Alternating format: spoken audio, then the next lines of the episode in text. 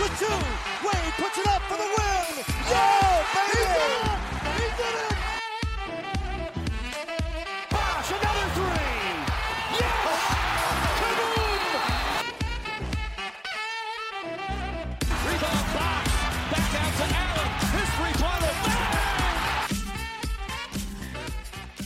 Bonjour à tous et bienvenue pour le podcast Hit Me Up, le podcast de Miami Heat France. Euh, on est là pour se retrouver un petit peu pour discuter de, de ce début de saison. La dernière fois qu'on s'était euh, parlé, c'était euh, pendant l'épisode preview.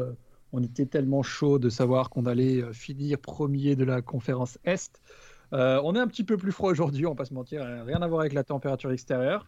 Euh, ce podcast sera sponsorisé par Hasbro. Est-ce que vous savez pourquoi les gars? Hmm, non. Bonne question. Le créateur du jeu Dr Maboul, c'est- ce sera un petit peu le thème euh, Ah, de ce podcast. Bien vu, bien vu. On va, en- on va en parler très rapidement. Avant ça, je vais présenter un petit peu tout le monde. Euh, Comme d'habitude, l'équipe est au complet. On a Quentin qui est là. Salut Quentin. Salut. On a Flo, bien évidemment, qui est là. Salut Flo. Bonjour, bonsoir à tous. On a Val qui est là, bien évidemment. Salut Val. Salut tout le monde. Et on a Sam qui est là sans vraiment être là. Il va nous rejoindre en, cours de podcast euh, si tout va bien euh, pour nous parler un petit peu de, son amour ou de son énervement quant euh, aux performances actuelles de, du Miami. Euh, sans plus attendre, on va commencer un petit peu d'un point de vue collectif. Donc ça va être un petit peu comme d'habitude, ceux qui nous écoutent, vous avez l'habitude, un déroulement collectif de l'équipe avant de passer à deux, trois petits cas individuels. Et puis on terminera par des petites stats, des petites questions, etc. etc. Les gars, euh, on va commencer très rapidement. Comment vous avez trouvé ces 20 premiers matchs de la saison? Comment vous les résumeriez Quentin? Euh, Docteur Maboul, c'est pas mal comme résumé, ouais. Ouais. Euh, bah, ça a été un début quand même assez compliqué. Puis après, il y a eu trois victoires de suite. Bon, deux contre Charlotte, mais ça restait des victoires. Et ensuite, compte quand même. ouais, voilà, ça compte quand même. Et surtout une grosse victoire contre Phoenix à domicile avec un, un bon comeback dans le dernier quart-temps. Et euh, ensuite, euh, c'est l'effondrement, c'est euh, tout le monde se blesse et on joue à 7. Et euh, on perd un match euh, contre Washington euh, vraiment sur le fil alors qu'on aurait dû le gagner. Et euh, ça s'enchaîne après 4 défaites de suite. euh.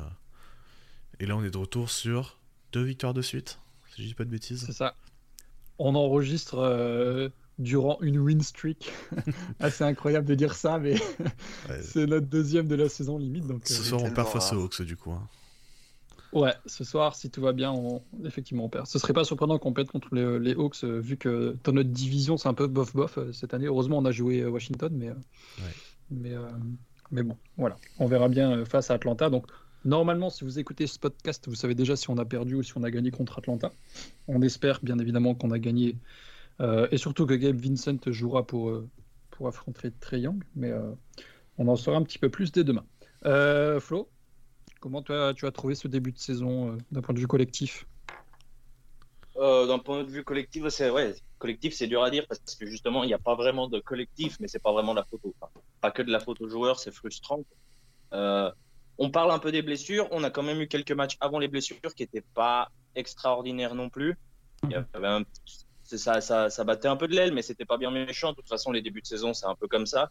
Ça ressemble à la saison passée où c'est à peu près autour de la vingtaine de matchs où il y a eu l'hécatombe complète et c'était Lowry et Lowry et, et quatre euh, role players contre contre les autres équipes et ça ressemble un peu à ça en ce moment. Le problème, c'est qu'on gagne moins que l'année dernière ces matchs. Euh, on avait quand même euh, gagné 53 matchs, je crois, la saison passée et il y en avait eu une bonne ça, quantité où c'était des matchs qu'on n'était pas censé gagner, qu'on avait gagné euh, au forceps, au, au talent de Kyle Lowry, des trucs comme ça. Là, c'est un peu moins le cas cette saison et c'est frustrant qu'il y ait toujours un, un quelque chose qu'on n'est pas la seule équipe qui a des blessés, mais bon, il y en a quand même pas beaucoup qui sont dans notre dans notre cas quoi. On sait en plus qu'on part avec un effectif légèrement réduit parce que parce que le- le- l'été s'est passé comme ça quoi. On n'a pas pu faire autrement. On n'a pas déjà on n'a pas un effectif incroyablement profond et euh, ce qu'on redoutait c'était les blessures et c'est ce qui arrive en ce moment. Après à part Yurt Seven, il n'y a pas une blessure de très longue durée donc euh, donc euh, Ah oui. Après, Oladipo, on sait pas trop où il en est, quoi. Non, non, c'est sûr. Après, on, on voit qu'il n'a pas non plus une attelle au pied. Ouais, Euh, on a eu le retour d'Hero il y a un match. On aura le retour de Butler normalement dans la semaine. Donc, Hmm. ça va se stabiliser un peu, on, espère. Ouais, on espère. Euh, comme tu l'as dit, en fait, par rapport à l'année dernière, c'est ce qu'on disait entre nous. euh, c'est un peu le même sentiment de euh, bah, c'est Lauri et des, des bouts de ficelle qui doivent essayer de tenir le truc. La différence que je trouve, c'est que l'année dernière, c'était un petit peu. On avait Lauri et des joueurs qui étaient capables de créer la sensation. Voilà, on avait du Struss, on avait du, voilà, du Duncan qui pouvait prendre feu un peu de temps en temps, euh, du Calais Martin qui surprenait en, en tout et contract, et même du Game Vincent qui était en- enfin un joueur de basketball. Euh, au contraire, cette année, euh, alors je leur jette pas du tout la, la faute hein, sur eux. Euh, les joueurs qui pourraient avoir ce rôle-là, comme Jamal Kane, comme Ice Smith, comme euh, les Touvé Contra, ou voir Orlando Robinson, etc. Malheureusement, ils n'arrivent pas à le faire. Euh, je peux pas leur en vouloir parce que voilà. Mais euh, voilà, comme on en disait hier contre Washington, quand au début du quatrième quart-temps dans un match, heureusement que tu gagnes, mais tu as un 5 majeur qui est euh, Tyler Hero, Deadmon, Jamal Kane, Drew Smith et Ice Smith, bah, en fait c'est compliqué de gagner des matchs quand tu as vraiment que deux joueurs d'un niveau NBA. Donc forcément, La- L'autre Ouais, différence aussi, c'est que justement, ces joueurs, Struss, Gabe Vincent, tout ça, ils avaient déjà au moins une année d'expérience avec Miami. Ouais. Donc, euh, Mhm. t'avais cette base déjà. euh, alors que là, Kane, Robinson, euh, ils sont rookies, Jovic est rookie. Enfin, c'est c'est quand même beaucoup plus compliqué. Même Ice Smith a joué euh, très peu l'année dernière, donc. ouais, ils sont même pas dans le, dans, dans le cosmos NBA depuis, depuis longtemps, donc forcément c'est beaucoup plus difficile Ouais, voilà. de ce côté-là. Même Et puis Caleb même, Martin, de- Caleb Martin avait déjà 3 ans d'expérience en NBA. Ouais, ouais. Mm, Voilà, ça. Martin, on en parlera dans, le point individuel parce que c'est vraiment un joueur euh, fascinant sur lequel on pourra, faire un peu plus long. Euh, Val, ça va être à toi un petit peu si tu pourras nous résumer un peu comment tu as ressenti ce début de saison. Et si tu veux, Nando, il nous a posé une question euh, sur le compte c'est les blessures, est-ce que globalement c'est la faute à pas de chance ou c'est un vrai problème de l'équipe? Parce que c'est vrai que pour, pour suivre Miami depuis plusieurs années, etc., on a l'impression que c'est quand même assez redondant de voir des périodes dans l'année où il y a beaucoup de blessures. Est-ce que c'est peut-être dû au camp d'entraînement? Est-ce que c'est peut-être dû euh, à des soucis de, staff euh, d'un point de vue médical, etc. Je sais pas, quel est ton avis là-dessus? Hum, Déjà, je dirais que c'est une interrogation qui est quand même, euh, qui est quand même assez pertinente à soulever, vu qu'en effet, les soucis de blessure sont assez récurrents. Je dirais qu'on a juste dans l'effectif certains joueurs qui sont plus ou moins, qui ont plus ou moins une tendance à se blesser régulièrement, à se faire des petites blessures. Voilà, Lauri, on savait de par son âge que ça peut arriver. Euh, on remar- Jimmy, Jimmy peut se faire euh, quelques petites blessures, Mhm. quelques petites blessures de par son jeu aussi. On a d'autres, on a d'autres cas comme ça. Puis, mais, puis globalement, la majeure partie des joueurs NBA, on le sait, euh, jouent très souvent avec des petits, avec des petits soucis. Donc euh, voilà, le fait d'avoir des joueurs assez régulièrement blessés, c'est pas tel, c'est pas tellement une surprise en vrai. On l'avait déjà vu et tout. Maintenant, euh, est-ce que ça va vraiment être un souci? Je ne sais pas. Très franchement, je ne sais pas. Euh, l'avenir, nous le dira. Je m'en inquiète pas trop, trop pour le moment. Voilà. Mais ça peut, si ça, si ça continue, ça peut très clairement être un, être un vrai souci qui nous plombe notre saison.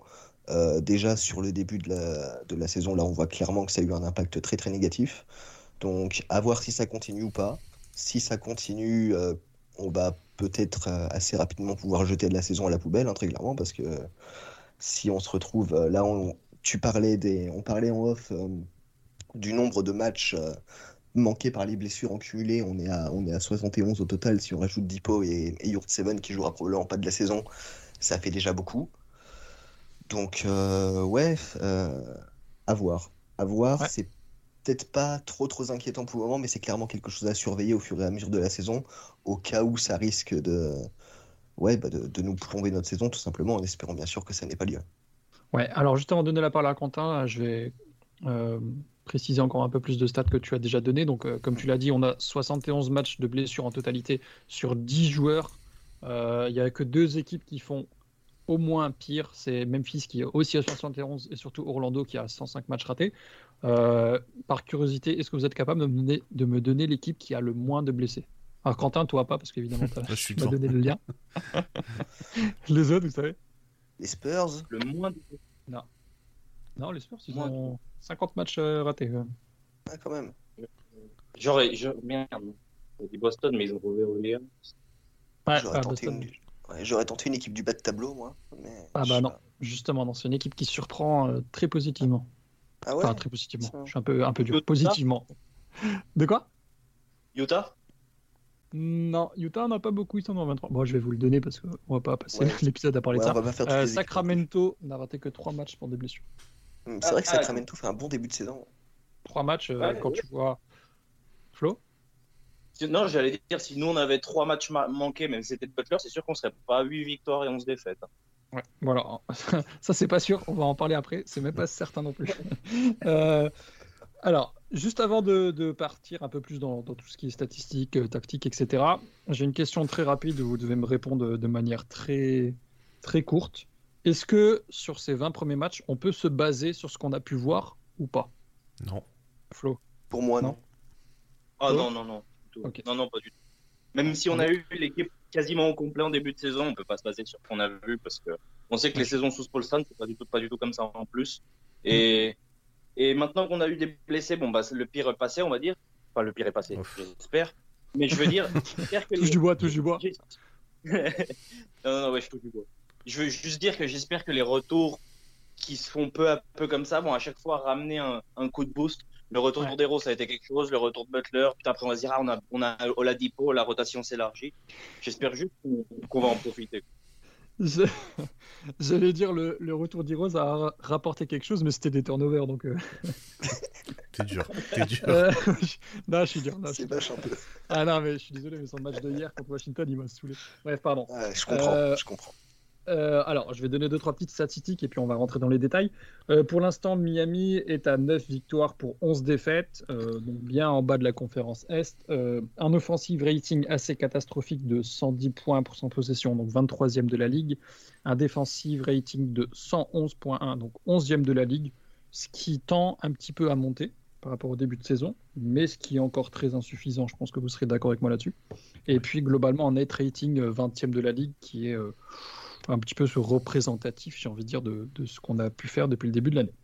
Euh, du coup, je vais vous lancer là-dessus. Euh, Quentin, outre les blessures, dont on a déjà parlé et qu'on va plus mentionner maintenant, euh, ça a été quoi notre plus gros problème sur ce début de saison à tes yeux? Euh, oula. Hey. Oula. Euh, Il y en a plusieurs. Euh, le plus gros. Ouais, je dirais, je dirais l'attaque et surtout le, notamment le, le pourcentage à 3 points qui a Mhm. complètement chuté par rapport à la saison dernière. Euh, même Struss sur ses derniers matchs avant sa blessure, il tirait très mal, mais il était beaucoup plus ciblé forcément, donc euh, je enfin, je Mhm. veux pas tant que ça quoi.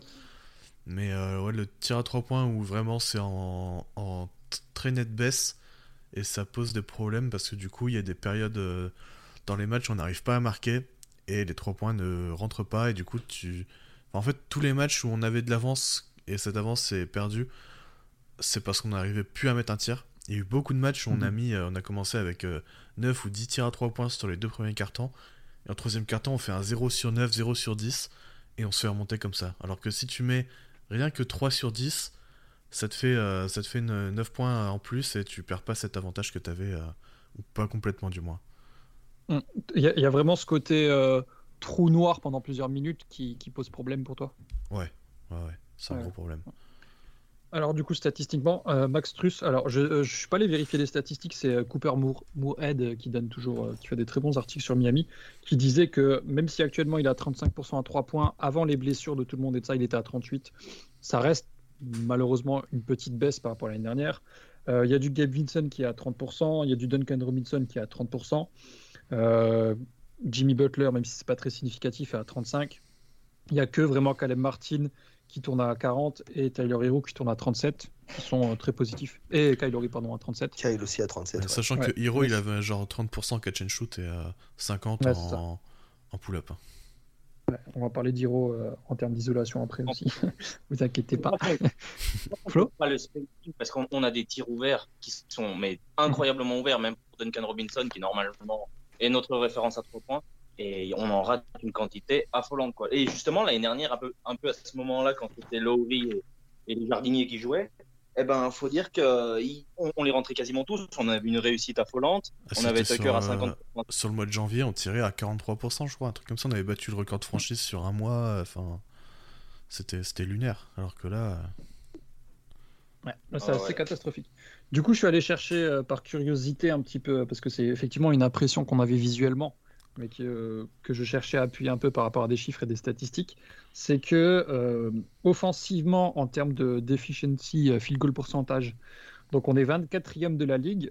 Si on prend les located, donc euh, EFG, donc euh, si, on, si on additionne un peu ça à la moyenne euh, par rapport à toutes les autres équipes, on devrait être au-dessus, c'est-à-dire 16e de la ligue, donc moyen, j'ai envie de dire. Et défensivement, euh, le problème est le même et encore plus important. Euh, actuellement, on est 26e de la ligue en termes de, réussite au shoot concédé, donc euh, bien dernier. Alors qu'en termes de lock EFG, donc revenu à la moyenne, on devrait être 8e, donc bien plus haut. Il y a aussi ce côté un petit peu, on n'a pas de bol en termes de, de shoot rentré. Je voilà, je sais pas si vous avez ce sentiment-là aussi. Je pense que, et j'espère que ça va revenir à la moyenne, mais en tout, en tout cas, on perd des matchs aussi à cause de ça. quoi. Ouais, j'ai l'impression qu'il y a des tirs, des fois, c'est- ça fait des, t'as des vieux in and out euh, Ouais, ouais. régulièrement, quoi. C'est bon, c'est c'est le jeu, hein, mais. On va- on va dire que c'est le seul côté rassurant, c'est que à ce niveau-là, c'est difficilement de faire pire. quoi. Je, j'espère que je vais pas, je vais pas me porter malheur, mais c'est vraiment un truc où normalement, on devrait voir un petit peu d'amélioration. Alors il y a un côté par rapport à Struss et Duncan Robinson qui, euh, je ne sais pas si pour vous ça vous inquiète ou ça vous rassure, c'est que euh, les défenses s'adaptent beaucoup plus euh, en les défendant beaucoup mieux à 3 points.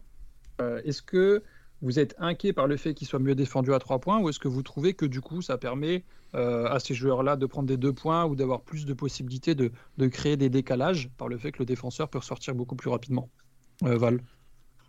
Euh, justement, ouais, moi je suis rassuré. Je sais pas si, je sais pas si vraiment ça me rassure, mais en tout cas, je suis d'accord avec le second point sur le fait que ça permet. euh, déjà, on avait vu, on avait vu Duncan un petit peu essayer d'aller prendre quelques quelques petits flotteurs ou d'essayer d'aller euh, d'aller d'aller essayer d'aller au panier, pardon. Euh, Strus est capable de le faire aussi. Donc, et en plus, notamment Strus a une capacité aussi de délivrer quelques petits ballons à certains moments. Donc de ce côté-là, ça nous offre un, ça nous offre un outil en plus au cas où les shoots ne rentrent pas, où tu vois tout simplement que la défense s'adapte mieux et voilà, ça, ça- ça permet à ces joueurs-là d'avoir une solution supplémentaire, donc on prend. Euh, donc, je suis- donc au final, je ne sais pas si je suis vraiment rassuré, mais au moins euh, voir que, euh, que ces joueurs-là sont plus ou moins en mesure de profiter justement de la, de l'adaptation de, de la défense adverse, c'est peut-être ça ouais, qui, qui, qui amène un petit peu d'optimisme par rapport au fait que.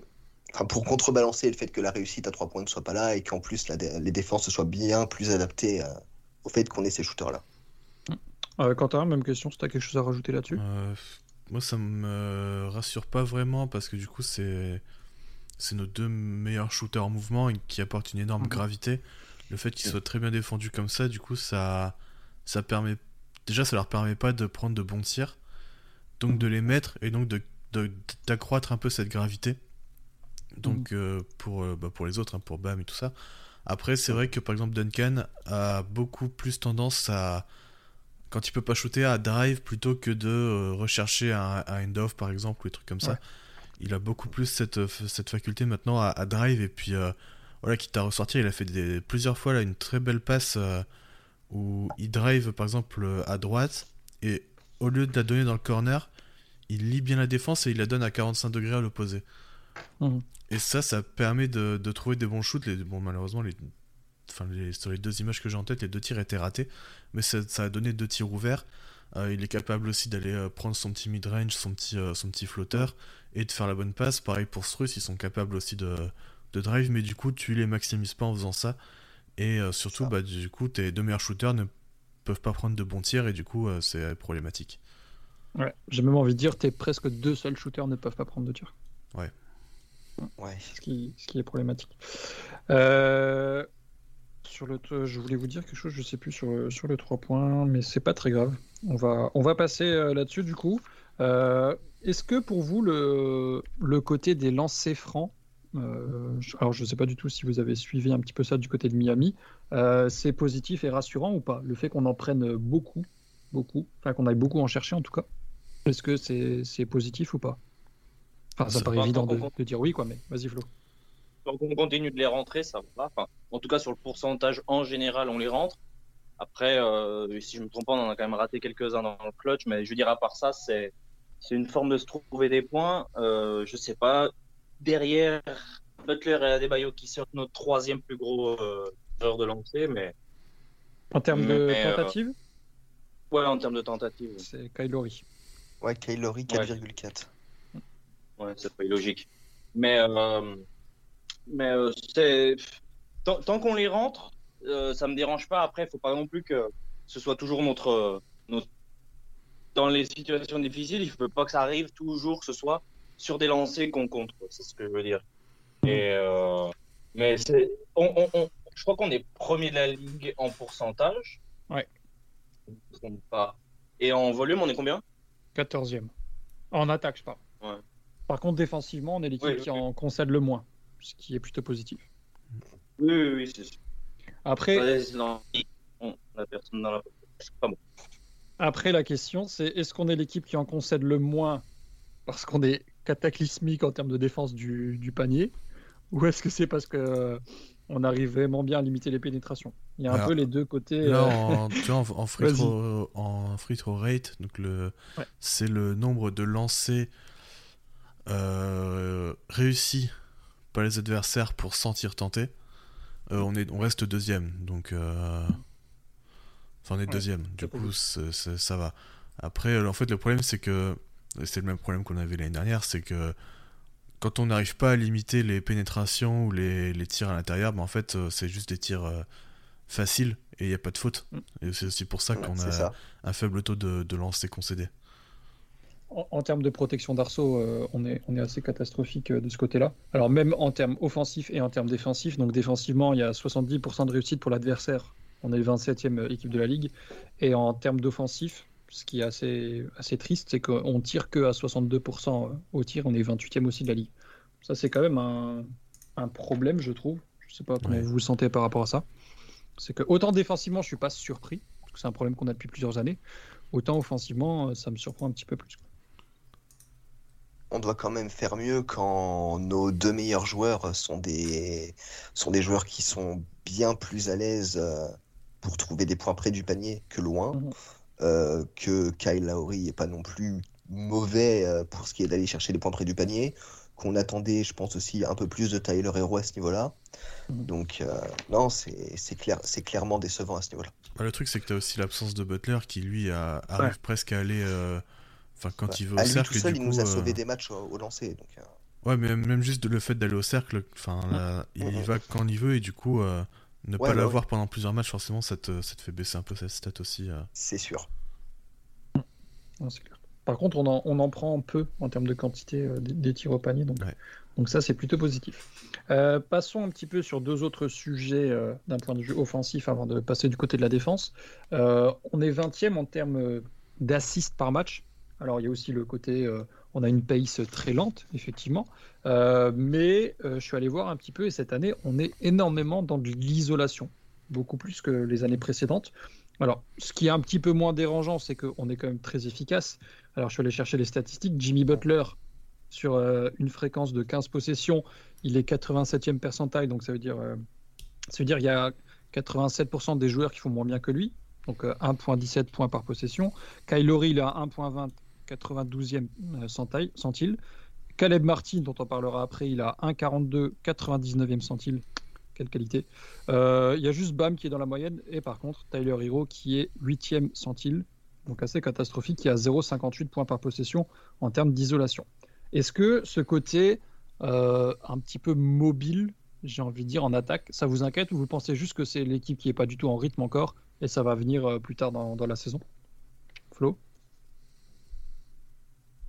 Je suis d'accord pour dire que c'est plutôt quelque chose qui devrait venir. Euh, on, on a quand même l'impression qu'on joue pas dans la, de la même manière cette saison que les saisons précédentes, on va dire, sur cette ère euh, Butler à des Bayo. Et euh, ouais, c'est dur de savoir si c'est vraiment, vraiment. J'ai pas les stats sous les yeux, voir si, euh, si c'était différent quand on avait, on va dire, l'effectif au complet et depuis qu'on qu'on l'a plus. Mhm. Mais c'est ouais, c'est- un truc que j'arrive pas trop à définir, tu vois. C'est j'ai j'ai vraiment du mal à, à me dire que c'est quelque chose qui, qui qui va durer et que on va on va on va pas travailler sur la mobilité, sur le mouvement de balle, sur, de, sur des trucs comme ça. Quoi. Après, euh, c'est aussi, je pense, euh, quelque chose qui a à voir un peu avec le spacing, c'est-à-dire que ben, quand, quand, quand ça, on fait 8 passes, qu'on passe la, 20, la, la possession de 20 secondes et que ça rentre pas, ça rentre pas, ça rentre pas, ben on, on essaye de l'ISO, quoi. C'est, on va dire, on essaye de, on essaye de casser le rythme et on essaye de, de, de trouver des points un peu plus euh, faciles, quoi, on va dire. Mm. Ouais, c'est un peu lié au fait de tout à l'heure, on disait que, que Duncan Robinson et Struss, ils avaient moins de shoot à 3 points. C'est aussi un peu dû à ça, quoi. Ouais, ouais, ouais. Ok. Tu fais Euh, probablement moins de possession. Quentin Val, sur ce côté euh, isolation, euh, mobilité euh, offensive. Alors, je, je trouvais pas la stat, mais j'aimerais bien savoir euh, euh, le- enfin, quelle- en quelle proportion aussi on fait de l'ISO dans le dernier carton. Parce que j'ai l'impression Mhm. qu'il y a de ça aussi, c'est que. En fait, très vite, dans le dernier carton, on se retrouve à faire de l'ISO pour gratter du temps et ça marche pas du tout. Et Mhm. je me, je, je me pose aussi cette question. euh. Je pense, je pense que, enfin, c'est le ressenti que j'ai eu, euh, notamment contre Washington là, ces derniers jours. Euh, Il y avait un peu ce côté-là, et plusieurs fois on a fait des 24 secondes, euh, perte de balle 24 secondes parce qu'on n'a pas réussi à, à trouver un peu ce, un shoot correct. Ouais, et ouais, ça m'a assez ça. énervé quoi. Ouais, Ouais. ouais, il y a beaucoup de ça euh, sur, sur certains matchs. Euh, Val, là-dessus, ou on- je passe au sujet suivant très rapidement? Bah, très clairement, euh, Flo a résumé, ma... a résumé ce que je pensais, donc tu peux passer, tu peux passer au sujet. Au sujet. Euh, juste une petite stat pour, euh, pour terminer euh, le côté offensif. En transition, on est à 16% de fréquence euh, pour 23e en efficacité. euh, voilà. Je sais pas ce que vous en pensez, moi je trouve que c'est vraiment pas assez par rapport à l'effectif qu'on a. Euh, C'est totalement bidon. Ah bah il est là. Ah, bonsoir, monsieur. Ça va est. Est-ce que tu veux Enfin, insulter maintenant ou tu veux attendre un petit peu? Franchement, bah, vous avez dit pas mal de choses, donc euh, je y aller. Non, juste pour reprendre le dernier point, euh, c'est un peu ce que vous dites, c'est le côté euh, les joueurs qui sont censés rentrer leur shoot ont du mal parce qu'ils sont mieux défendus, donc forcément on a moins de spacing, donc forcément on essaye de s'appuyer un peu sur l'isolation. T'as ceux qui passent parce que bah, Butler, ok, Laurie, bon, dire- je sais pas à quel point je crois en la pérennité de son, de son, de son mais on va prendre pour l'instant. Caleb Martin, par contre, incroyable, c'est vraiment le frérot. Mais euh, mais il y a un truc qui résume un peu tout ce que vous avez dit depuis le début, c'est que ces dernières années, on a quand même vachement joué à la surprise. Surprise, C'est très vrai, ça. L'année dernière, tout le monde est blessé, donc tout le monde se dit, OK, le Higgs va puer la merde. Personne connaît Yurt Seven, personne connaît Caleb, personne... enfin bref, voilà, t'as ce truc-là. Donc ça marche parce que les gens savent pas trop comment défendre. C'est pareil avec Hero, là, on commence à parler un peu de son côté isolation. Bon, je pense qu'il va prendre un peu en rythme au fil de la saison. Mais aujourd'hui, les gens savent qu'avec un peu d'envergure, Hero, il a du mal. Donc c'est devenu beaucoup plus facile, facile pardon, de le défendre. Donc forcément, tu as moins de spacing, donc forcément, en isolation, il essaye, mais ça passe moins. Et tu as un peu ça dans toutes nos dynamiques offensives, en fait. Aujourd'hui, il n'y a rien qui surprend. Quand Butler est là et que, euh, enfin, je sais pas, etc. sont là, bah, on peut jouer en termes de niveau, donc on peut tenir la, on peut tenir la barre parce qu'il y a quand même du talent dans l'équipe. Quand ils sont pas là, il n'y a plus aucune surprise et les rares joueurs sur lesquels on pourrait s'appuyer, bah, comme vous avez dit au début, en fait, ils n'ont pas de, bah, ils ont pas d'expérience NBA, quoi. Donc en fait, tu peux t'appuyer sur quasiment rien. Le mouvement de balle, il ne marche pas. Le spacing, tu peux pas. La création, bah, en fait, c'est compliqué. Et euh, un truc qui est tout con, mais ça, ça, ça s'est un peu illustré dans le match face à Washington. Euh, Lequel le, le- le vrai, le bon, celui qu'on aime. Non, mais il y a un truc de, ok, bah, quand Bam, en termes de talent, il est au-dessus du lot, là, ça passe. Parce qu'il y a juste un truc de, ok, bah, là, j'ai de l'adresse, là, je suis au-dessus. Et là, physiquement, je suis un top 10. Donc là, tu es capable de tenir. Pour le reste, c'est tout le temps dans la douleur. Tout le temps dans, dans- enfin, il y a trop de carences, en fait, dans tous les, dans Mm. tous les compartiments du jeu. Enfin, c'est tout con, mais euh, il y a quelques années, Hero, c'était un joueur qui était capable, l'est encore, hein, mais on était capable de compter sur lui, sur pour vraiment se créer son shoot. Aujourd'hui, il ne peut plus trop. Et tu regardes dans toutes les équipes de la ligue, tu as forcément quelqu'un. Voilà, à la limite, on a Butler et encore Butler. Si on s'en pull-up à trois points, on sait que voilà, ça peut aller et ça peut partir. Mais on n'a personne qui est vraiment capable de faire ça. Et en fait, c'est c'est un profil, mais ça change trop ta dynamique offensive. Et ça, on l'a pas. Même Dipo, sur lequel on pourrait parfois compter ou qui a pu montrer des trucs sympas l'année dernière, bah, en fait, euh, non. Du coup, c'est chaud. Voilà. Trop de blessures. Euh, on va passer un peu du côté défensif avant de. Alors, ça, du coup, je, prie d'excuser les auditeurs. J'ai mis plein de petites questions à la fin, mais euh, du coup, ce sera un peu, un peu le bazar dans cette fin de partie collective. Mais euh, on va parler très rapidement du côté défensif. Est-ce que vous êtes inquiet, euh, les gars, et Val, tu vas pouvoir donner ton avis là-dessus, euh, sur le côté euh, beaucoup de, de zones sur ce début de saison? Alors c'est aussi dû aux blessures, parce que du coup le personnel change beaucoup. Mais est-ce que euh, vous êtes inquiet qu'on joue autant en défense de zone? Voilà, du coup. C'est c'est assez inquiétant, je pense, dans le sens où ça où ça relève. euh, je pense que ça relève un peu du fait qu'on est en manque de solutions en dehors de ça, justement. Et même si on sait que, que Spolstra aime bien utiliser un petit peu la zone, c'est jamais quelque chose dont on qu'on apprécie voir trop souvent. Du coup, ouais, moi ça m'inquiète parce que je pense que ça démontre le fait que défensivement, on a quand même on a quand même des, vraies carences finalement. Euh, et qu'on essaie de cacher ça avec euh, en, appliquant de la zone, mais que plus tu vas plus tu vas en appliquer, plus les autres équipes vont également trouver des solutions par rapport à ça et ont de toute façon euh, pour la plupart des des joueurs qui peuvent qui, peuvent outrepasser ce système défensif là. Donc ouais ouais voilà pour pour sim- pour, euh, pour simplifier, je suis inquiet parce que justement euh, j'ai peur qu'on en ab- qu'on en abuse de trop et que ça reflète justement le fait qu'on n'est pas suff- qu'on n'est peut-être pas suffisamment à côté justement et qu'on soit forcé d'en d'en abuser. T'as l'impression qu'en fait c'est euh, c'est pas un choix, c'est euh, quelque chose d'imposé parce qu'on n'a pas le choix de faire autre chose, c'est ça? Ouais, un petit peu une sorte de cache-misère si tu veux. Euh, Quentin, même question? Euh, ouais, bah en fait, ce que, ce que Val a dit, c'est que plus tu l'utilises, plus les équipes vont trouver des. des. comment des. des contres à ça. Et euh, on l'a vu, euh, dernier match face à Washington, ils nous ont ouvert sur, euh, sur plusieurs possessions en zone, et vraiment, c'était du jeu très simple, des jeux de passe, un drive, et puis euh, une dernière passe pour finir euh, tout seul au panier. Donc, euh, il y a ça, et puis plus le fait qu'en playoffs, je pense pas que ce soit viable face aux top équipes. Clairement, Ah, c'est non. clair. Et du coup, euh, tu te retrouves, euh, ouais, t'as beaucoup de carences et du coup, tu te retrouves à essayer de les masquer au moins en régulière et puis euh, tu te débrouilles pour arriver en playoff. Et, euh, Mais euh, ouais, après, c'est vrai que la fréquence, elle, elle est un peu euh, biaisée parce qu'on l'utilise beaucoup euh, à cause des blessures euh, récemment, quoi. Ouais, ces derniers matchs, ouais. Euh, Alors, t'as un petit souci de micro, tu grésilles? Ah, pardon. Essaye de, de, peut-être? Ça va là ou pas? Ouais, pour, pour- pour vite fait compléter, c'est vrai que c'est un truc qui normalement on utilise en dernier recours et on va dire que maintenant c'est le plan B quoi.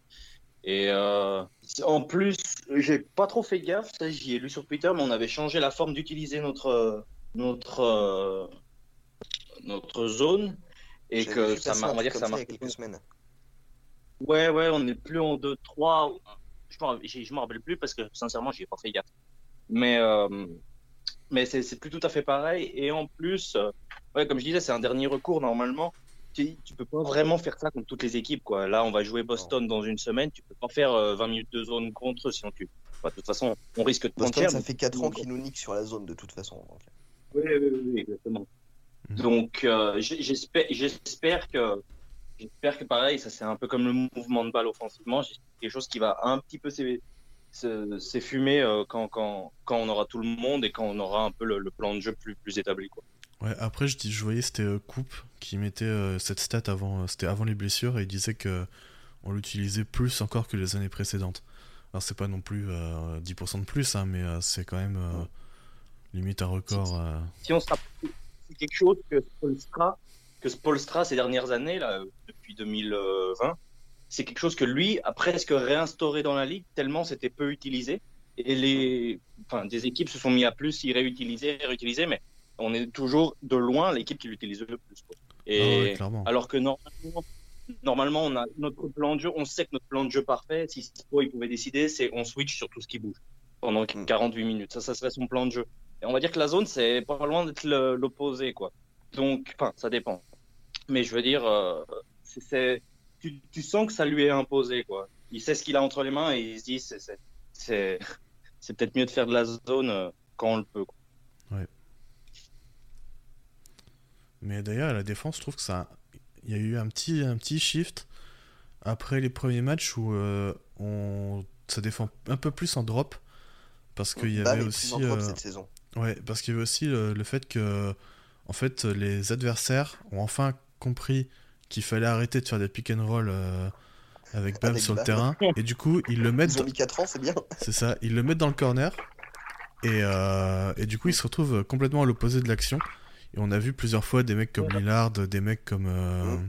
Devin Booker dire à leur big non, non, non, non, va te mettre là-bas, va te mettre dans le coin. Mm. Et en fait, il, vient, euh, c'est quelqu'un d'autre qui vient poser un écran pour justement ne pas impliquer Bam.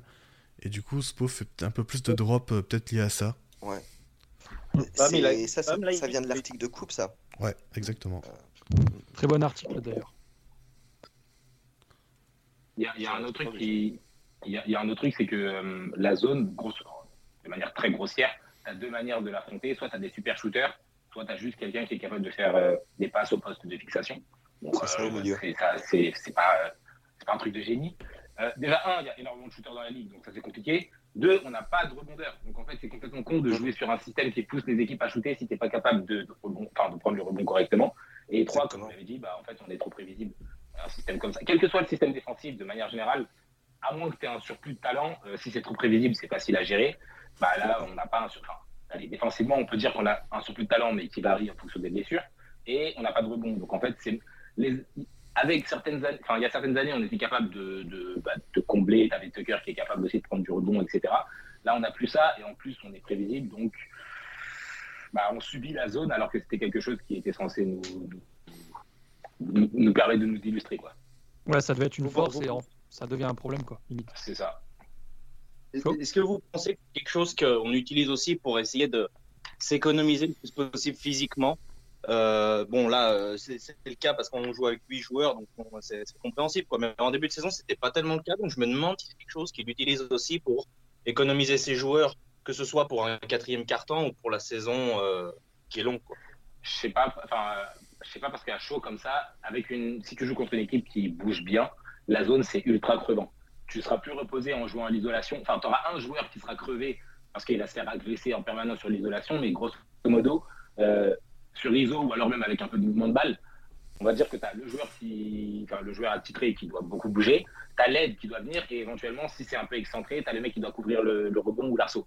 Là, en zone, la balle elle bouge, tout le monde est obligé de bouger tout le temps en fait. Donc, dans l'absolu, c'est pas forcément plus reposant. C'est- pas, c'est pas dit, ça dépend contre qui tu joues. Ouais, je suis pas sûr. Puis, à- puis par rapport à la fréquence aussi, j'imagine. Si, Mm. si, on, si on arrivait seulement à, à jouer la zone sur que quelques actions, bon bah ça irait, mais là, vu, vu tellement on est contraint à l'utiliser, C'est la fameuse zone en sortie de temps mort en défense euh, pour euh, complètement perturber Mhm. le système euh, mis en place par le coach adverse, des trucs comme ça. Mais là, euh, exactement. là limite, maintenant, les coachs, ils font leur système euh, sur la zone, quoi. C'est il y a- il y a tellement un monde de différence. Je parle même pas du niveau de jeu, je parle du style de jeu entre par exemple Bam et Deadmon. Que t'es obligé, Spostra, il est obligé de s'adapter à chaque fois. Je veux dire, tu peux pas demander à Bam de faire ce que fait Deadmon, tu peux pas demander à Deadmon de faire ce que fait Bam. Donc, euh, j'imagine aussi qu'il utilise la, qu'il utilise un peu la, la zone, je sais pas, pour avoir un, un pas trop de, pas trop de différence quand, quand Deadmon rentre. deux, ouais. Ouais, voilà, je sais pas si. On... Ça, c'est des réponses que je pense que c'est un, c'est un des seuls trucs qu'on peut pas trop répondre euh, après 20 matchs, quoi. Et surtout quand t'en as eu 10 ou t'as pas, t'as pas la moitié de l'effectif. Est-ce que vous m'entendez là ou pas? Ouais, Oui, on t'entend. Je bug ou Très pas? bien, très bien. Là, c'est bon. Tu ne bugs pas, rassure-toi. Ok, bon bah continuons. Désolé, je suis désolé, je, sais pas, je comprends pas pourquoi mon micro a bugué d'un coup, mais voilà. Euh, du coup, est-ce que vous avez quelque chose à rajouter sur, euh, sur la défense ou pas? Vous avez fait le tour Bah, le point de le point de Flo, il est en train de dire que bah, on subit, enfin voilà, on peut pas se baser sur les 20 matchs et que euh, ça change beaucoup, c'est vrai. Mais juste pour reprendre le point que vous avez abordé au départ, on est une équipe. Je pense qu'il faut qu'on commence à composer avec ce fait-là. On est une équipe injury prone. Ça sera comme ça de toute façon. De manière générale, si tu as une équipe, qui- tu veux, tout- tu veux qu'elle soit toujours compétitive, ça veut dire que par moment, tu vas prendre des joueurs qui sont un peu plus vieux et qui ont un peu plus d'expérience. Ça veut dire que bah, tu vas pas forcément privilégier la jeunesse qui a donc logiquement plus d'énergie, plus de santé physique. Donc en fait, année après année, c'est quelque... enfin, ça fait quoi? Ça fait euh, six ans qu'on n'a pas fait, enfin je sais pas, mais une année sans blessure ou alors sans blessure majeure qui impacte vraiment la saison. Mhm. Ça, va faire... enfin, ça fait trop longtemps qu'on l'a pas eu. Et en fait, c'est C'est vrai. si tu joues avec, si tu joues avec Laurie, Butler, et bon, Hero, à la limite, c'est juste qu'on n'a pas de chance, c'est un joueur qui a une journée faute. Mais euh, Tucker, Crowder, enfin, c'est que des joueurs qui forcément vont se blesser. Là, pareil, on, peu importe qui on a un peu sur le. Il y a des rumeurs de Kuzma ou quoi, mais année après année, en fait, on prend des joueurs qui, qui, qui le sont. Et donc, j'entends que c'est un pari et j'entends que si tout va bien, tout va bien. Sauf qu'en fait, une saison, c'est trop long. Et au bout du compte, tu peux pas forcément t'appuyer sur un truc comme ça. Ou alors, effectivement, il faut avoir un style de jeu qui permet de ne pas mettre les, les- les joueurs en difficulté. Et en fait, bah, quand Butler il est obligé d'aller dans- au charbon 92 fois par match sur toute la saison, ouais, il va finir par se blesser. Quand Laurie il est obligé de passer la moitié de saison à combler les absences de Butler, etc., etc., ouais, on va arriver en playoff, il va se blesser, il va se blesser comme l'année dernière. Ça, il y a plein de petits trucs comme ça qui vont finir par impacter la- l'attaque, comme vous en avez parlé tout à l'heure, mais qui impactent aussi la défense, parce que je crois que je vous voyais parler d'un truc sur, sur la, enfin, en off il y a quelques temps, mais où les gens se plaignaient un peu de Laurie au début de saison et tout, en disant ouais, on veut qu'il fasse plus. Déjà, il peut pas parce qu'il est vieux. En plus, défensivement, bah, il va, on va lui demander de faire le taf qu'il faisait il y a quelques années parce que bah, tu peux juste pas, quoi. Il y a un truc de. Il peut combler ou alors il peut avoir son propre niveau, mais il peut pas faire tourner la machine des deux côtés du terrain. Et défensivement, en fait, on paye les pots cassés de ça. Deadman, pareil, il a 75 ans, donc moi je le kiffe, mais tu peux pas compter sur lui en défense. Et c'est un peu pareil à tous les postes en vrai. Tu vois, on n'a pas énormément de postes ou de positions, alors que le, enfin, notre rotation au, au niveau des gardes, elle est dans l'absolu, elle est hyper profonde. Sauf que, bah, en fait, Mm. parce que tu demandes, des, tu demandes des trucs à tes joueurs qui ne sont pas censés faire avec une telle fréquence, et ça pèse trop, et ça pèse année après année. Et en plus, c'est enfin, un peu un cercle vicieux. Plus le risque blesse, plus il va se blesser, quoi. Donc, euh, C'était une question que je voulais vous poser tout à l'heure, mais je, je, voilà, je voulais savoir si vous étiez inquiet ou pas par rapport à cette saison. Parce que moi, j'ai quand même le sentiment, et comme par rapport à ce que tu viens de dire, Sam, c'est que euh, on a quand même très, très, très, très peu de marge. Et pour qu'on soit vraiment à un niveau. euh, je, en fait, je peux même pas dire élite. Pour qu'on soit à un très bon niveau, il faut qu'il y ait tellement de planètes alignées euh, qui fait que les autres équipes auront toujours plus d'avance sur nous parce que euh, elles n'ont pas besoin d'autant de choses euh, pour gagner des matchs. Je pense notamment à Boston, Milwaukee. J'ai l'impression qu'actuellement ils sont à des années-lumière que ce qu'on peut même rêver si tout va bien quoi. Je sais pas si. je suis, je suis pleinement d'accord avec ça. C'est euh, le fait qu'on ait très peu, voire quasiment aucune marge, c'est peut-être ma plus grosse crainte par rapport à cette saison. Et c'est ce dont je parlais un petit peu tout à l'heure quand on, quand on mentionnait les blessures. Si on commence vraiment à en avoir beaucoup trop, euh, le retard qu'on va accumuler sur les, sur les grosses équipes de l'Est va être quasiment irrattrapable. Et on va potentiellement arriver à un stade où la saison sera achetée. On n'aura plus, on plus rien à espérer par rapport à ce qu'on pouvait encore imaginer il y a, il y a quelques mois de cela. Donc euh, ouais, non, au niveau de la marge, on est quasiment à zéro. Quoi. On se rend compte que la, que la profondeur qu'on pensait peut-être avoir n'est finalement pas, n'est de facto pas aussi grande que ce qu'on espérait. Donc euh, voilà, pour faire simple, à ce niveau-là, on est, on est quand même dans la mouise. On est d'accord qu'il n'y a pas de solution miracle pour régler nos soucis euh, globalement offensifs. À part trader pour Kevin Durant évidemment, mais bah, sans forcément parler de Kevin. Enfin, déjà, un, je suis complètement d'accord. On- Non seulement on n'a pas de marge de manœuvre, mais en plus, on n'a pas de ceiling. Je crois que c'est ça qui m'embête encore plus. Ouais. Parce que quand tu n'as pas de marge de manœuvre, tu peux croire en quelque chose. En vrai, en 2020, on n'a pas de marge de manœuvre. Parce que dès que Dragic se blesse, c'est mort. Enfin, Bam se blesse aussi, mais sans Dragic, de toute façon, on n'est pas capable de, de pénétrer. Donc, bref, il y a ce truc-là. Mais au moins, tu sais que ton ceiling, il peut être bon. Là, tu n'en as pas et tu n'as pas de marge de manœuvre. Donc, euh, dès que ça part en couille, ça part en couille. Mais même si tout va bien, tu dis en fait Boston et Milwaukee. Enfin, Milwaukee, ils sont premiers sans forcer et Boston, il n'est même pas là. Tu vois, eux, c'est même pas de la marge de manœuvre qu'ils ont, c'est qu'ils sont ultra tranquilles. Nous, si tout le monde est là et que tout le monde joue. Ils sont encore endormis là. Mais c'est un truc de fou. hein. Sur une série là, à l'heure actuelle, on joue Boston, Milwaukee, même Cleveland. Franchement, on. Il y a un truc de ta- Tu peux rien faire. Et en vrai, ouais, moi, je sais pas si ça m'inquiète, c'est juste que ça me déprime plutôt. C'est trop chiant de suivre des saisons comme ça. Mais c'est là, aujourd'hui, s'il n'y a pas de trade, la saison, et ça va. euh, bien sûr, on s'entend et on se comprend. Mais la saison, bah, tu peux pas trop avoir d'espoir dessus en vrai. Et des Mm. deux côtés du terrain. Donc, ouais non mais c'est clair. Est-ce que vous souhaitez qu'on bouge un peu pour un poste 4 ou pas? Je sais que c'est un peu dans ce qu'il y a le plus dans les rumeurs. On parle un peu de Kuzma. euh, Il y a deux trois personnes qui nous ont demandé sur John Collins, même si moi j'ai rien vu passer. Et vu euh, le niveau qu'il a actuellement à Atlanta, il a pas de ballon, donc c'est compliqué. Mais euh, est-ce que vous, vous souhaiteriez qu'on bouge ou pas? Bah, J'aimerais si on bien, est mais qui nul, tu euh, j'ai prends envie de te dire oui. Hein. euh. Ouais. Enfin, J'aimerais bien, mais qui tu prends en fait c'est qui la cible? Je j'ai pas vraiment de, Ah, de nom question. qui ressort vraiment. La quoi. question aussi, c'est est-ce que le, le joueur pour qui tu vas trade et la contrepartie que tu vas envoyer, Mm. ça change fondamentalement ton plafond? Est-ce que ça. ça fait assez la différence pour le faire et ça. jouer vraiment le, bah, les Boston et Milwaukee qui sont actuellement en Mm. pantoufles? Pour moi, non. Par exemple, ouais, par D'où exemple, l'intérêt admettons- de pas bouger. Admettons, euh, c'était euh, dans un épisode relativement récent de Miami Beat où il reparlait de, de, de la possibilité Harrison Barnes, dont on parle depuis, j'ai l'impression, ça fait 3 ou 4 ans qu'on en parle. Mais euh, est-ce que 10 ce ou 15 ans joueur-là, même, je crois. Ouais, ouais, non, mais ça, ça- c'est un truc de ouf. Mais est-ce que ce joueur-là, aussi bon soit-il, il apporterait, il, il apporterait pas mal de bonnes choses s'il venait à rejoindre l'effectif? Est-ce que même ce joueur-là, finalement, augmente ton plafond suffisamment pour qu'on puisse espérer quelque chose? Au vu moi, de ce qu'on est en train de voir là sur le début de la saison, avec les blessures qui, très franchement, euh, moi j'ai peur que ça continue. Donc, euh, je, je sais pas. hein. Je- tu disais non, Simon, moi je suis d'accord avec toi. hein. Donc, euh, franchement, je sais pas. On est à un stade où c'est compliqué. hein. Le podcast de la déprime, quoi, je vous jure. Je te jure. Et pour, me- pour remettre un coup dedans, Vas-y. pour remettre un coup dedans, on n'a pas les assets pour trade pour une star. Voilà. Si, il faut envoyer Bam, quoi. je- je- Non. j'avoue que moi, je, on sort le tank, non?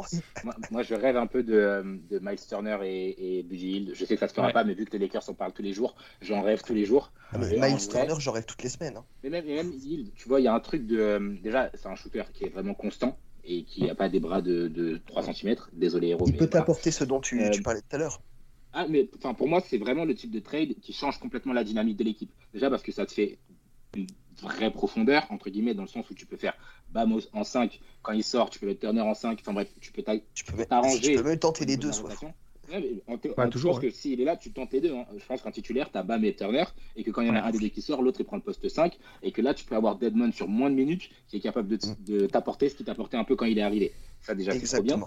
Euh, une... ben, en fait, je- très clairement, il peut être titulaire à la place de Hero parce que c'est un vrai shooter qu'il est capable de scorer de manière hyper constante et qu'il peut poser le ballon et qu'il est plus physique. Donc ça, c'est quelque chose de cohérent. Tu peux, je sais pas ce que tu envoies pour, peu importe, à la limite, c'est pas le débat, mais tu as quand même assez de garde pour avoir une rotation qui s'entend. Et ça, ça change la, dyna- la- ça change la dynamique de ton équipe des deux côtés du terrain. Déjà, un, parce qu'on peut récupérer ce qu'on avait un peu avant, qui est que Bam peut s'écarter. Donc tu peux On a enfin un gardes rebondeur correct. Et t'as un vrai rebondeur et t'as quelqu'un qui défend l'arceau correctement. Ouais. Enfin, je, je sais pas ce qu'il coûte et je sais pas ce que, ce que Indiana envisage en ce moment. Je sais pas trop ce qu'ils veulent d'ailleurs, mais ça pour moi jamais. Vu le début de saison de Turner, ça va coûter très cher. à mort, à mort. parce mais qu'il pour est bon. autant, Bah. mais Turner il a envie de se barrer déjà, donc euh, ça, c'est la première des choses. Mais il y a un Et c'est surtout que. Ouais. Pardon, je te coupe, mais en fait, ils sont largement devant nous au classement, donc c'est eux qui ont la main, quoi. Ah oui, mais C'est- à mort. c'est mais- ça. Bon, après, le classement, je pense que dans 10 matchs, on sera toujours pas bon, mais il y a moyen que la tendance se soit un peu inversée. Par contre, c'est clair que son niveau est trop élevé, donc en fait, il risque de coûter cher. Pour autant, euh, encore une fois, hein, j'adore Hero, etc., etc. Si tu pars du principe que tu joues vraiment la fin de Butler, bah pour moi, ça, c'est un truc que tu fais. Hero ou quelqu'un d'autre, hein, je m'en fiche, mais en tout cas, c'est quelque chose qui change vraiment la dynamique de l'équipe, comme en Tu 2020. mets Hero dans le deal, oui. Ah, moi- Enfin, moi, perso, je le mets sans hésiter. En tout cas, aujourd'hui, et si on part du principe qu'on joue le titre. Si on dit qu'on essaye de jouer, euh, allez, on reconstruit ou quoi que ce soit, ok, c'est une discussion différente. Mais dans l'absolu, ça, ça règle pas mal de problèmes des deux côtés du terrain. Et ça donne une nouvelle dynamique à l'équipe. Parce qu'aujourd'hui, tout ce qu'on fait, on le subit. Tout ce qu'on fait, on subit. Que, tu, Mm. que ça soit imposé, que ça soit volontaire ou quoi, c'est toujours dans la douleur, c'est toujours moyen, c'est toujours euh, avec l'espoir que ça passe. Tu vois, c'est pas avec la certitude. Il n'y a, rien qu'on fait aujourd'hui, je trouve, où tu sais que, ok, on va aller loin avec ça. Il n'y a rien. Enfin, c'est, Ah, ça marche des fois et ça marche pas grand chose. Quoi. Donc, bon. Totalement. C'est ce, c'est ce sentiment de pas pouvoir faire quelque chose qui est assez frustrant. D'impuissance, hein, tout simplement. Ouais. Euh, question très rapide, vous me répondez par oui, par non ou par euh, vas-y tais-toi avec tes questions de merde. Euh, Est-ce que vous regrettez PJ Tucker ou pas? Ouais, j'irai pas jusque-là. hein. Enfin, tu vois, il, enfin, en fait, il apporterait toujours, tu vois, en défense, en attaque, il est toujours capable de faire le liant. Enfin, ce genre de. Enfin, mais c'est pas. non- Enfin, tu le mets là dans cet effectif, ça, c'est ce qu'on vient de dire. Est-ce qu'il change la donne? Non. Non, non, mais je suis d'accord. Voilà. C'est pour ça euh, que moi, pas non, spécialement. je le regrette pas en fait. PJ, il, bri- il- PJ, il va briller parce que autour de lui, ça va être cohérent, ça va bien fonctionner. Ouais. Là, c'est un, là, c'est un bordel pas possible. Donc, euh, franchement, je vois pas comment il a, il sauverait pas le bateau, quoi. Enfin, Avec tout fait, le respect que j'ai pour lui. Ouais, vas-y, vas-y. Bah, en fait, moi, ça dépend comment on pose la question. Est-ce est-ce qu'il nous manque de manière générale dans l'absolu? Oui. Est-ce qu'il Ouais. nous manque au point de lui donner le contrat que les Sixers lui ont donné? Non, non. Tu vois, c'est ça, en fait. C'est- J'aimerais bien qu'il soit là, mais pour son prix, c'est mort. C'est un peu comme Crowder il y a deux ans, quoi. J'aimerais bien qu'il soit là, mais vu ce qu'il coûte et vu ce qu'il demande, bah, pff, pas vraiment. Et puis j'ai même envie de dire euh, chat parce que t'étais bien chez nous, euh, t'étais quand même investi dans l'attaque. Là, tu fais 4 matchs de suite sans panier, euh, limite plus Ouais, personne ouais, ouais, t'envoie la balle. Euh, tu tu je, lui fais pas, dans le coin et c'est tout. je lui souhaite pas d'être malheureux là-bas, mais voilà quoi. T'as cherché, quoi. Ouais, et puis je leur veux Ouais, pas non plus d'avoir pris l'argent. hein. Non, mais c'est clair. hein. Ah bah non. Mais il savait pourquoi il partait. Et puis limite, euh, même si je les déteste et que je pense qu'ils feront rien cette année, euh, la probabilité de gagner un titre, elle est plus importante en ce moment du côté de Philly que du côté de Miami, je pense. Ouais. Difficile de te donner tort là-dessus. hein. Ça fait mal, Ça mais. fait euh, mal de le dire. Désolé Ça fait mal Flo, je sais que putain. je sais que t'es en train de m'insulter. Euh, petite question, euh, très rapidement avant de passer au, au cas individuel. Euh, Est-ce que vous êtes satisfait ou pas de la, de la line-up avec Tyler Hero titulaire? Parce que moi, clairement, j'aime pas du tout. Je trouve qu'on est quand même beaucoup plus intéressant quand Struss est sur le terrain. Euh, donc euh, voilà. Après, on parle de titulaire, entre guillemets. euh, enfin, vous m'avez bien compris, quoi. Alors, En attends, termes de- laisse-moi retrouver les stats de line-up. Je les sais pas, c'est pour ça que je vous pose la question. vu, De ce que j'ai vu, j'ai pas été ultra convaincu. hein. Pas. Alors, c'est pas ultra, conv- ultra convaincant, mais il y a quand même un net rating de plus 8. C'est c'est la line-up la plus utilisée. Bah oui. J'allais dire, j'allais dire dans l'absolu, ça passe. Mais euh, pour le coup, je suis autant tout à l'heure, on avait l'impression que j'étais un peu critique envers lui. Autant je suis curieux de voir ce que ça peut donner sur un peu plus de temps, Ouais. euh, Ouais. chose qu'on n'a pas parce qu'ils sont tout le temps blessés. C'est pas aussi phénoménal que les héros enthousiastes attendaient, tu vois, en mode euh, il va devenir titulaire, ça y est, il va être trop fort. Bah non, déjà parce qu'il est facile, enfin facile. Il est parfois plus facile à défendre selon contre qui on joue, etc. Par contre, je pense qu'il y a quelque chose qui peut se créer. Hum, Pour ça, il faut que tout le monde joue, mais je en fait, je sais pas si je m'attendais à pire, mais je me disais, ça peut vite être une catastrophe, tu vois, parce qu'il a du mal à trouver son rôle, parce que ceci, parce que cela. Dans l'absolu, en vrai, il y a pire, je pense. Ça passe. Parce vois- que, bam. Vas-y, vas-y. Tu vois, le, tu vois, je parle de net rating de plus 8,5, mais euh, c'est parce que la défense assure, parce que l'attaque, elle, est- elle est immonde, tu vois, c'est 111.7 au- au- à l'offensive rating, ce qui est 39e centile sur toutes les line-up qui ont joué plus de 100 possessions cette saison. C'est- C'est c'est dégueulasse, tu vois. c'est Et la défense, par contre, euh, quand, dans le 80e centile, donc... euh, Ouais. Euh, par contre, la line-up avec Bam, donc logiquement Butler, Lowry, Martin et Struss, elle est bien positive quoi. Alors moi je suis sur Basketball Référence là par exemple, mais ils sont à plus 30 euh, sur, sur Ouais, 100 sur- possessions. euh, sur the Glass, c'est plus 31. Ouais, donc euh, c'est notre troisième plus performante, alors que la première c'est genre avec Ice Smith, des trucs comme ça quoi. Donc c'est pas forcément des, des line-up sur lesquels tu peux te baser. Ouais, bah c'est la deuxième plus jouée en fait. Euh, là sur Cleaning the Glass, Ouais, ils sont à ça, ouais. 143 possessions. T'as un offensive rating de 141. Bon, alors, euh, petite, euh, petit échantillon, hein, mais 141 Ouais. ça pique. Et une attaque moyenne, donc. euh, Une défense moyenne, pardon. Donc, Une défense moyenne. Voilà, Struss, alors je vais chercher la, la stat parce qu'on parlera pas de lui dans les points individuels, mais en termes de cut, euh, il est 99e centile de la ligue. Il a 1.91 points par possession. ouais, je suis genre pas étonné. Après, il en a pas tant que ça, mais. euh, Non, non, mais bon. Il le fait En bien et au bon moment. on. Ouais, c'est ça. C'est ça. Euh, quatre petites questions très rapides avant de passer au truc. Euh, comment vous avez trouvé Jovic sur ce début de saison? Flo? Tiens, t'as pas parlé depuis longtemps. Non, il a pas. Il, il Bah, il pas là, je il- a, il a son micro coupé aussi. Vas-y, vas-y. Ouais. Euh, En attaque, il y a du bon, tu sens que tu sens qu'il y a un truc. En défense, par contre, euh, waouh, c'est dur. hein. C'est Mm. Ah bah. normal, hein. Mais Oui, c'est oui. normal. Ouais. Mais, mais c'est dur. hein. C'est pour ça d'ailleurs que même quand il y a beaucoup d'absents, ils jouent pas tant que ça parce que en défense, c'est c'est trop compliqué par rapport au Ice Smith, Kane et tout ça. Sur le match de Washington euh, où on joue à 7 là, il joue, il joue 5. C'était trop dur. hein. Ah, non, non, non. En vrai, le pauvre. pas jouer 5. Putain, le pauvre, il a pris peine. 12 rebonds en, en poste 5 en pré-saison sur un match. Spo, il a dit Allez, c'est notre backup 5. euh. Ouais, parti. Ah non, non, non, ça va pas du tout. Mais après, Euh, on a, enfin, Ah, vas-y, vas-y. tu sens, tu sens qu'il y a vraiment un truc en attaque. hein. Il y a vraiment un bon feeling. euh, sur short roll, j'ai trouvé excellent sur ses passes. euh, même en roll tout court, il a été bon. euh, le shoot, bon, c'est trop petit échantillon, euh, ça, ça, ça viendra. Mais euh, ouais, Il y a du toucher, il y a une vision du jeu. Non, il est offensivement, c'est super intéressant. il a besoin de temps. Tu, sens, super bien. ouais. Tu, sens euh, vraiment qu'il y a un truc à bien, construire. ouais. Sam. Non, non, je, Sam, Euh, ben, je disais, euh, enfin, je suis d'accord avec vous, et il y a un truc qui est tout con, mais il cut vraiment bien.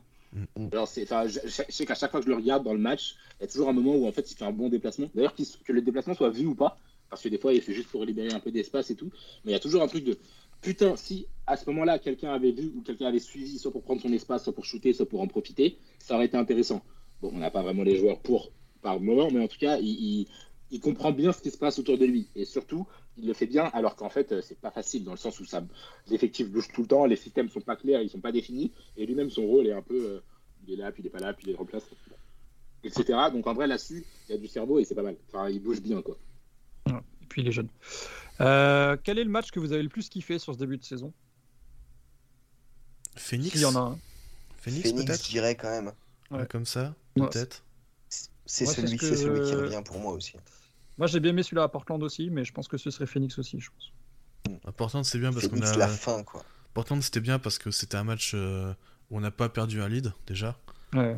Ouais. Mais Phoenix, euh, c'est une très bonne équipe et, euh, Puis il y a le Butler quoi à la fin du match. euh, il y a Ouais. le contre et tout. et puis un peu comeback à la fin et tout. Donc euh, ouais, ouais, c'est non, c'était un, un très bon match même euh, juste. Enfin, extérieurement, si en étant ni fan de l'un ni de l'autre, c'était un très bon match à regarder. D'ailleurs, on est l'équipe qui a joué le plus de matchs euh, clutch entre guillemets. On en a joué 7, on en a gagné 4. Donc, euh, pour la stat, si, vous, ça vous Ce intéresse. qui, est, ce qui est plutôt pas mal. Et quel est le match que vous avez le moins kiffé sur cette année? Ah, Ah, bah, Washington, euh, le- celui à 7. hein. ouais, ouais, il y a celui Bah. de Washington qui revient forcément. Il y, Ouais, avait je sais pas pas. un Cha- il y en a pas un contre Charlotte aussi qui était bien sale. Après, on les gagne. Tu vois, donc c'est toujours un peu. Non, non, celui Ouais, de Washington, on le perd. Hein, celui qu'on perd en, en Non, non, je des ceux contre Washington. Contre Ah, de, Charlotte. de, Oui, de- Charlotte, de on Charlotte, gagne. de Charlotte. Ouais, on gagne, mais. Washington, en fait, Je confonds peut-être. j'ai bien kiffé parce que on fait, un- on fait vraiment un bon match. Mais on le perd dans les derniers instants. Ça, c'est dur. Mais Non, je on trouve fait que une le match. bonne première mi-temps. On fait une bonne première mi-temps. Le Ouais. reste, c'est catastrophique. hein. Ouais, bah la fin du quatrième quart, ça va, tu vois. Enfin, Ice Smith, il met genre, euh, genre, je sais plus, 6 ou 8 points là, dans, dans la fin du quatrième quart. T'as l'impression vraiment qu'ils vont le faire alors qu'on est 7. Euh, Ouais, mais. Il y avait un peu ce côté euh, miraculeux alors qu'on le perd, quoi. Mais Ouais. je, sais pas. Après, il y a co- celui de Cleveland, on se fait défoncer. celui Ouais, mais celui-là, Ouais. tu vois, à la limite, c'est en back-to-back en plus. C'est en back-to-back en plus. Enfin. Oh la flemme. C'est le premier match d'un back-to-back. Ah oui, ah oui non, c'est Minnesota après que j'ai pas regardé celui-là. Ouais. Celui-là, j'ai Ouais. pas regardé, Ouais, je me suis dit, c'est mort. Euh, Sam, match que t'as le, plus- le moins J'ai bien kiffé. aimé celui contre. Euh, ah, le moins. oh, Non, bah vas-y, donne les deux. Pas de problème. Euh, le moins kiffé, je pense que c'est Washington le premier qu'on perd. En fait, moi, ça m'énerve les trucs comme ça. C'est des matchs que tu peux gagner et tu fais de la merde. Enfin, ça me frustre trop, donc voilà. Euh, J'ai bien aimé les matchs qu'on a gagné face à comment il s'appelle Les Warriors. Parce Ouais. que. euh, parce C'est que vrai on aussi, je l'avais oublié celui-là. Parce que, But- parce que Butler avait été bon. Parce que j'aime bien battre les Warriors. Voilà. et, euh, et sinon, c'est- je sais pas si j'ai vraiment kiffé tout le match. Mais bah, celui d'avant-hier face à, face à Washington, Ouais. parce que Bam fait un gros match et qu'il y a un truc de. Mm. Déjà, je m'attendais à ce qu'on le perde, donc déjà, c'est une belle surprise. Mais il y a un truc de putain, mais voilà. Pas parce Ouais. que je sais qu'il le, il le fera pas tout le Mm. temps, pas parce que on est encore. Il a plus trop ce souci d'agressivité cette année, je trouve, donc c'est même pas une critique nécessairement envers lui, mais il y a un peu ce truc de. Ouais, bah en fait, on a un peu de talent. Tu vois, genre, je pense que ça fait du bien de temps en temps d'avoir un gros match d'un mec qui met plein de points, où tu te dis putain, il y a quand même quelque chose qui fait plaisir à voir. Parce que les matchs qu'on gagne avec la force du collectif et tout, c'est très bien et il en faut. Tu les retiens pas. Mais ça suffit pas. Enfin, c'est même pas. On peut les retenir parce que ça peut être très bien. Genre, Enfin, mais moins, voilà, ça reste Voilà, moins il y, a- il y a un l'esprit. truc de. euh, c'est pas quelque chose qui impressionne. Et en fait, depuis ce- sur ce début de saison, il y a rien qui impressionne. Je trouve que c'est trop chiant, c'est trop laborieux. Donc avoir un truc où tu, sais, tu regardes le box, parce que avant de regarder le match, j'ai regardé le box score, j'ai vu 38 points, je me suis dit putain, voilà. J'ai eu la même réaction. ah, c'est ouf. Après, tu regardes le match et tu commences à compter les points et tu vois les shoots qui passent et tu vois les gros dunks. Et là, voilà, ça fait un peu du bien. Donc je pense que ouais, c'est ça. Ouais, et puis le, en fait, le truc, c'est qu'il est aussi en réussite dans ses mid-range. Et Ouais, ça, ouais. c'est assez agréable de voir que, que, euh, il a cette, euh, cette liberté, cette possibilité Mm. de faire plein de trucs. Mm, mm. Donc, voilà. Euh, pour terminer, euh, est-ce que vous aimez ce format de calendrier de euh, plusieurs fois la même équipe en 2-3 semaines? Non. Non, t'aimes pas Dans l'absolu, je pense que ça peut être une bonne chose pour, euh, pour les joueurs et tout, ça j'entends. Mais c'est Ouais. un peu comme ce que je disais tout à l'heure. On est une équipe qui surprend pas mal. Bah oui, ouais. Quand on joue trois fois la même équipe, on va tout le temps se faire tordre une ou deux fois. Ça, c'est hein, peu importe qui on joue, hein, que Charlotte, Washington, n'importe quoi. En fait, il y a un truc de héros, tu le joues deux fois, la deuxième fois, tu sais comment te placer. Duncan Mm. Robinson, tu le joues deux fois, deux fois d'affilée, tu sais comment te mettre. Surtout quand tu joues euh, Toronto ou Washington ou des trucs comme ça qui peuvent avoir de l'envergure. Enfin, Kuzma, euh, les derniers matchs, il met des 30 points. Tu vois, il y a un truc de putain, on, on sait pas. Voilà, je, je reprends, mais offensivement, c'est ça, on est capable de se faire cramer parce qu'on sait, euh, les équipes après savent comment, comment défendre sur nous, mais de l'autre côté, c'est encore pire. Parce que quand tu fais la zone, encore euh, trois cartons sur quatre, deux matchs d'affilée, en fait, au, au- premier carton du deuxième match, l'équipe elle a compris comment il fallait faire. Et ça, Ouais. pour le coup, je trouve que c'est vraiment un problème. Quentin Val, vous êtes pas d'accord ou pas? Moi, je suis d'accord. Après, euh, il y a aussi tout l'aspect, euh, c'est tout l'aspect un peu écologie où euh, ça me permet Ouais. de faire moins de trajets, moins de tout ça. Donc, euh, bon, c'est, C'est sûr. Faut ça n'a rien à voir avec le sportif, hein, mais pour ça, c'est Ouais, pas mal quand même. euh. Tu vois, En fait, moi, je trouve que contre ces raisons-là. globalement, c'est bien. C'est juste qu'en fait, on n'a pas l'équipe euh, pour quoi. en fait, juste- Ouais, voilà. nous, on est, des, on est des cons, c'est tout, quoi, tu vois. C'est ça. En fait, c'est bien, on est juste nuls. Voilà, super. Voilà. Yes. Désolé. Euh, passons un petit peu au cas individuel euh, un peu plus rapidement. On va parler un petit peu de, de Caleb Martin et Kyle Lowry euh, sur ce début de saison parce que en fait c'est peut-être les seuls qui ont vraiment joué, on va dire. Euh, c'est lequel celui qui vous a le plus, euh, pas forcément surpris, mais celui que vous avez le plus kiffé sur ce début de saison entre les deux? Euh, Quentin, tiens. Euh, ouais. Franchement, je sais pas parce que en fait, je suis, enfin, je je suis pas surpris, tu vois. Caleb Martin fait du Caleb Martin, Kyle Lowry fait du Kyle Lowry, tu vois. Donc, euh, je suis pas vraiment de de surprise ou pas vraiment de pas vraiment été étonné de quoi que ce soit, quoi. Contrairement à, d'accord. à- à pas mal de monde qui, euh, qui demandait le trade de Lowry après deux matchs, quoi. Ouais, ouais, bah ça. on va, on va pas les, les nommer, mais euh, euh, enfin même beaucoup, Bastien, ouais. tu vois. Ah, mais même Bastien Trash Talk, euh, on, en a discuté un petit peu, mais au bout de deux semaines de compétition, je crois, il dit euh, attendez, rappelez-moi qui c'est. euh, ils ont fait un échange, euh, c'était Kylori contre Precious Achiwa, parce que Achiwa il était en, en 20-15 là. Ah ouais, c'est bon, Oui, les ça- gars. ça- ça- vois, il a ça pris fait 20 cinq rebonds contre euh, Miami, ouais. c'est bon, ils ont gagné le trade. Allez. Ah ouais. Non, mais Cadeau. après, ça, c'est honteux. Hein. Va là-bas. Ah, mais- C'est une honte. Non, mais je Trois matchs Je lui ai dit, qu'est-ce que t'entends par là? Il a dit rien, rien. Je fais juste, ah ouais, c'est bon. Ah, Bastien, tu sais, je te kiffe, mais me la fais pas à l'envers.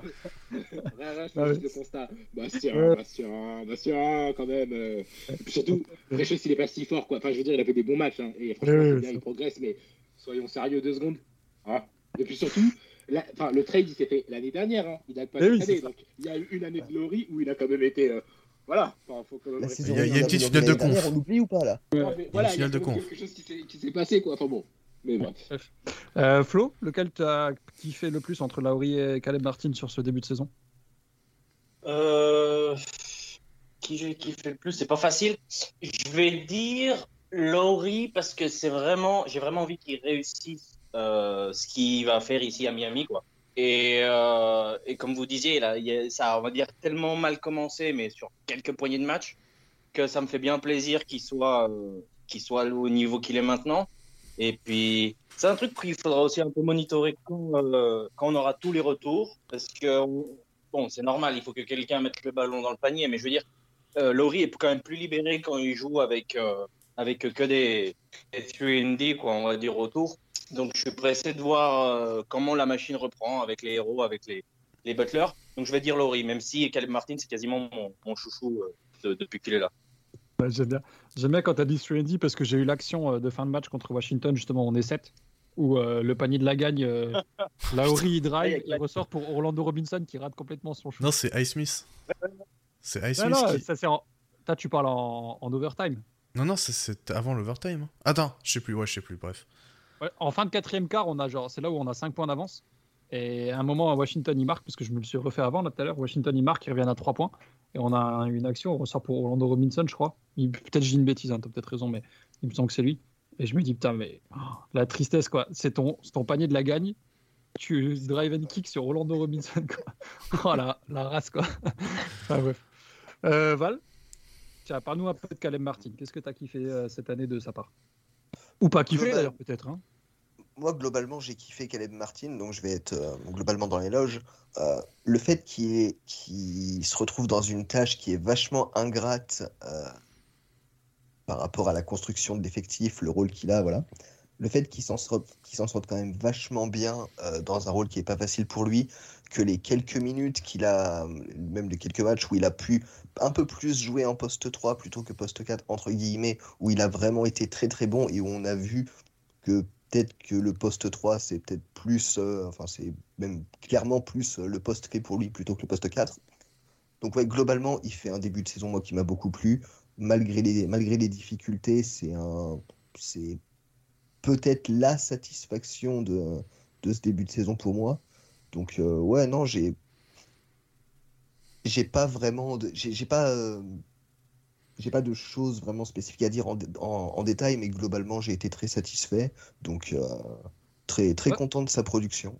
Voilà. Je kiffe trop le côté, et voilà, je, je sais que ça, mais c'est un truc qu'il apprécie aussi un petit peu. euh, le côté, je fais très bien ce que je dois faire, et de temps en Mhm. temps, je prends un petit peu plus, et je suis capable de le faire aussi. Il Pas toujours. de faire un petit peu de plus. Euh, ouais. Mais voilà, enfin, je veux dire, son côté, euh, voilà, là, il y a notamment en fin de match, il prend Bill en 1 contre 1, et puis voilà, il le défonce, il n'y a pas de problème. hein.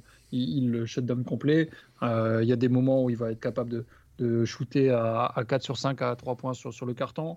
Euh, il y a des moments où il va, il va faire, je sais pas combien de cuts à la suite, au bon moment, dans le bon timing et de ça, il va être servi par Kylori. Je trouve vraiment qu'il apporte toujours un petit truc qui fait que dès qu'il est sur le terrain, tu vois la différence. Et, et je trouve qu'en fait, beaucoup, beaucoup de monde, et beaucoup qui ne regardaient pas forcément Miami l'année dernière, disaient que ça allait être euh, un point faible au poste cut et de ça. Ben, effectivement, il y a le côté manque de taille et manque de, de grandeur euh, qui nous pénalise un petit peu, euh, notamment au rebond. Mais je trouve que par rapport à ce qu'il a la possibilité de faire, ben, il le fait hyper bien. Et, du coup, je suis assez satisfait. Puis il comble bien l'énergie. Dans ce sens, dans ce sens-là, c'est c'est relativement proche de ce que pouvait apporter PJ aussi. Donc tu te retrouves à, tu te retrouves finalement avec un joueur qui certes a des a des lacunes physiques qui sont tout simplement euh, irréparables, hein, euh, voilà, mais qui donne son maximum. Donc c'est vraiment très difficile en fait de lui reprocher quoi que ce soit pour moi. Euh, Sam, de qui tu as envie de nous parler? Est-ce que tu veux parler un peu de Caleb Martin ou un peu de Kylori? Caleb, en fait, j'avoue que je ne l'avais pas formulé comme ça, mais je trouve que c'est très bien dit. C'est, tu sais ce qu'il va apporter, et il apporte toujours ce que tu attends de lui, mais de temps en temps, il fait plus. Et en fait, déjà, dans cette saison, on en a extrêmement besoin. Mm. Quelqu'un qui est capable de faire un peu plus. Et surtout, euh, bah, tout à l'heure, je disais quelque chose qui bloque un peu avec le hit, c'est qu'on n'a plus trop de surprises, dans le sens où les joueurs savent, enfin, les équipes savent à quoi s'attendre et tout. Bah, Caleb, les équipes savent à quoi s'attendre, mais en fait, sa production, elle est constante parce qu'il s'est vraiment ancré dans ce rôle de, qu'il soit starter ou sur le banc, en fait. D'ailleurs, on s'en fiche, mais il, il- il a une production constante, il a un niveau constant, il n'est pas hyper. euh, Enfin, tu as des joueurs qui peuvent avoir le- la même production, mais avec des hauts et des bas de dingue. Lui, il y a un côté un peu sérieux, il y a un côté énergique où il arrive, euh, il va super, il saute haut, il va vite, il, il a envie, etc. Et en fait, il est bon. Enfin, il est bon dans le sens où il a du shoot. Déjà, bon, ça, je sais pas à quel point j'y crois parce qu'il y a des shoots qu'il met par moment. Je me dis, oula, ça, ça va pas durer. Mais c'est trop, c'est trop bien tant que ça rentre. Mais indépendamment de ça, ouais, en fait, euh, des fois, il est capable de poser ballon et de dribbler sur plus ou moins n'importe qui parce qu'il a l'œil. Donc, euh, tu parles de l'action de Bill. Je pense que Bill, à ce moment-là, en fait, il est mal positionné et donc il s'y attend pas du tout. Bah, Caleb, il remarque et puis donc il drive directement. Bill se replace, un spin dans sa mère et puis c'est va au panier. Il y a plein de Ouais. petits trucs comme ça où il, il- il a l'œil et il reste focus tout le match. Même quand on prend des moins 20, même quand on prend des plus. Enfin voilà, il y a un truc de. euh, Venez, on y va, les gars, et on peut y aller. Enfin, on peut, on peut, on peut faire quelque chose de concret. Et bah, en fait, ça, ressemble un peu à l'apport que tu peux avoir, que tu pouvais avoir euh, avant de Crowder, par exemple, où tu avais des moments où il, il allait au panier, tu savais pas trop pourquoi ni comment, mais en fait, ça passait, donc tant mieux. Euh, il met des shoots, bon, ça, les shoots Crowder, Tucker, etc., ils ont toujours été capables de les mettre, mais c'est toujours très bien. Tu vois, enfin, il y a un peu. euh, Kendrick Nunn faisait un peu ça aussi quand il est arrivé et qu'il était trop fort, où il était Mm. capable de scorer, que ce soit en drive, que ce soit en shoot et tout. Il y avait des deux, trois moments où, aussi mauvais qu'il puisse être en défense, bah, en fait, il allait avoir deux, trois bonnes possessions. Caleb est bien meilleur, donc il n'y a même pas cette discussion à avoir. Et puis, voilà, il peut faire une bonne passe à un bon moment, il est capable de faire un bon cut au bon. Enfin, d'ailleurs, il cut très bien, donc pas un bon cut, il cut bien de manière générale. Et ouais, en fait, ça fait plaisir d'avoir un type un peu polyvalent qui peut faire. Tu vois, on parle beaucoup des Laurie qui. Laurie est des bouts de bâton, c'est-à-dire il arrive à, faire un peu tout, euh, enfin un peu tout avec des, un effectif qui n'est pas censé performer. Bah, en vrai, Caleb, c'est aussi ça. Tu vois, c'est le côté, il est capable de s'implémenter un peu partout à tout moment. Et quoi que tu lui demandes de faire, il, il va trouver une solution pour y arriver. Quoi. Et ça, en vrai, c'est agréable. Il y a Si- aussi le. Vas-y. Vas-y, Excuse-moi, vraiment. Il, a un côté un peu comme. il- D'ailleurs, je le, enfin, je le compare pas, mais je veux dire, je le mets dans le même, euh, dans le même saut que Gabe. C'est que ces mecs ne se rendent jamais. Ils sont énergie, énergie, énergie. Tu peux perdre de 8 à 3 possessions de la fin. Ils ne se rendent jamais. Ils ne paniquent jamais. Ça, j'adore. Et tu as, vraiment l'impression que c'est des soldats de Spolstra qui, qui seraient prêts à crever pour, pour lui ou pour, pour le résultat. Quoi. Et euh, tu t'en as jamais trop de ces mecs. Et en plus, normalement, c'est. c'est- bon, D'ailleurs, on en a eu beaucoup, on en a sorti beaucoup, des mecs comme ça qui étaient énergie, défense et tout ça, mais qui pouvaient pas mettre un seul tir pour sauver leur vie. Et c'est pas le cas d'eux. Ils ont quand même euh, ces talents offensifs. Donc, euh, ouais, non, franchement, il y a, vraiment pas grand chose de négatif à dire sur lui. Ouais, d'ailleurs, désolé, je reprends juste sur ce truc-là parce que tu viens de le dire, mais en fait, Caleb, il fait pas énormément d'erreurs. Tu vois, enfin, Ouais. c'est con, hein, très mais juste. et il- c'est rare que même tu vois en fin de match il a le ballon ou un truc comme ça. C'est pas le type il va faire une possession où tu sais pas trop où est-ce qu'il veut aller. Au pire des cas de temps en temps il va prendre un tir où tu te dis bon c'est peut-être un peu ballsy mais il- c'est pas un mec euh, euh, shout out Josh euh, Richardson qui va mettre le pied sur la ligne tout le temps. Ouais. c'est pas un mec qui va aller c'est pas un mec qui va aller faire une isolation alors qu'il y a trois mecs ouverts sur le côté. C'est pas un mec tu vois il, il juste il, il joue calmement et intelligemment alors qu'il est hyper dynamique qui saute dans tous les sens et tout. Mais euh, juste c'est sérieux et c'est calme quoi. Donc ça ça fait du bien aussi Si on pouvait lui reprocher un truc, ce serait qu'il arrête de mettre ce putain de pied sur la putain de ligne à 3 points. Il Ouais. le fait à chaque match. oui c'est vrai Chaque vrai. match, il met un 2 au lieu d'un 3. C'est infernal. vrai. Moi, il y a un truc que j'aime bien avec lui, c'est un peu, ça rejoint un peu ce que disait Flo, c'est que quand il sort pour aller sur le banc, tu, tu sais qu'il a vraiment tout donné. C'est qu'il sort pour se reposer parce que euh, sinon il peut pas continuer. Et en fait, il est tout le temps, tout le temps, tout le temps dans le, le côté euh, je suis à fond. Et c'est assez agréable de voir que, voilà, même s'il y a moins 25, euh, tu es, sûr que lui il va aller la chercher. Quoi. La balle euh, se jeter dans le public, etc. Et, et de temps en temps, c'est un peu un truc que, que pas je reproche, mais euh, tu vois, où Jimmy, euh, en fonction des matchs, en fonction de l'adversaire, il va pas forcément être comme ça Ça toujours. peut manquer des fois chez d'autres joueurs. ouais. Donc, euh, Donc c'est bien d'avoir tes role-players qui font ça. Ouais, ça, bah, aussi, c'est- Flo. aussi leur rôle, quoi, tu vois. Donc, euh, voilà. Mm, mm, mm. Euh, Est-ce que vous voulez rajouter quelque chose un peu sur- On a un peu moins parlé de Lauri, mais sur euh, les cas individuels avant qu'on passe à la dernière partie très rapidement? Non. Ok, Non. je pense un point non. Euh, Allez, très rapidement sur, sur certains petits sujets. euh, quel est votre avis sur le maillot et le, le parquet City cette année? Ça vous plaît ou vous vous en foutez euh? Moi j'aime bien. Je le trouve limite plus blanc. Ouais. Ouais. Ouais, mieux en blanc. Je pense qu'on est, enfin, pas unanime, mais je pense qu'on est d'accord pour dire que ça va mieux en blanc que- qu'en noir. Ouais. Ça fait Ouais. moins bordel. Euh, pour Ça le maillot, après. Ça me Ça, me d'écart. déplaît. dé- ça me dé- donc, euh. ça me déplaisait pas en noir, donc écoute, euh, je suis, un- je suis peut-être un petit peu, un petit peu seul là-dessus, mais dans tous les cas, moi j'aime bien ce qu'on a, j'aime bien au niveau du maillot et du parquet cette année, donc ouais, Ouais, ce serait bien qu'ils que- évitent l'année prochaine de le mettre encore dans une autre couleur, quoi. Ça- ouais, on va. Bah, le rose, euh, il vient, hein. vous Ne pas faire comme les Vice, euh, mettre Ouais, ouais. 5 ans à le. Mais Euh, pour moi, si on doit avoir un troisième, pardon, excuse-moi. Si on doit avoir, on va dire, un 3 ou même un quatrième maillot, donc le maillot, on va dire, qui est à part le City, il faut que ce soit celui qui soit un peu old school, quoi. Ils sont vraiment trop beaux. Ouais. Ou un, un truc. Avec la, avec la bande orange, avec la bande orange euh, côté, côté gauche là. Le Floridian, Ça, ça. Ouais, celui-là il est bien. Ouais, ouais. Ah, Ah, je, je veux revoir ça moi. il y a un coup à faire. Euh, Est-ce que vous avez quelque chose à dire, un avis sur euh, FTX ou pas?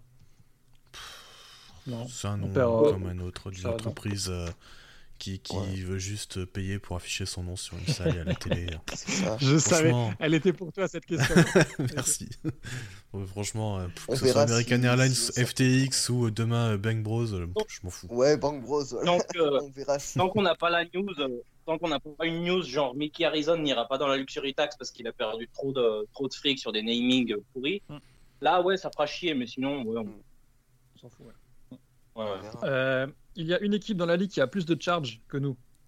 C'est assez honteux parce que normalement c'est notre truc ça. Est-ce que vous savez qui c'est? Euh, les Celtics? Non. Houston? C'est assez surprenant. Houston? T'es pas loin. Ils en avaient beaucoup l'année dernière, Houston déjà. Non mais t'es pas loin. les Mavs, Non. les Spurs? Antonio? Non. Le Thunder? Ouais, ok. Je vous donne le tender, mais joué quand Ils ça. sont pas loin, mais on dit toutes les équipes du Texas.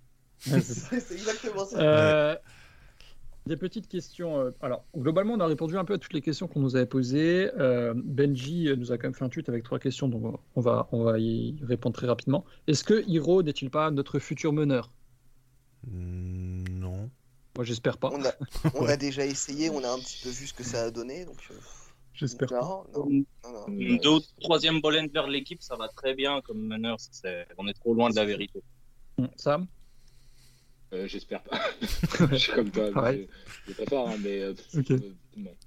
Euh, Comment on va s'en sortir avec les contrats de Struss et de Game Vincent c'est- cet été? Mickey Harrison paye la taxe.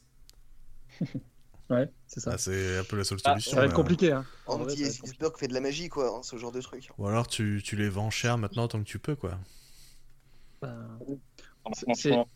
ça, d'abord. Pour moi, de toute façon, on va être obligé de bouger. Bon, je pense qu'on est d'accord pour dire que si jamais Duncan Robinson passe la deadline à Miami l'été, il est obligé de partir. On, on, est, on serait dans la taxe même si on ne les signait pas.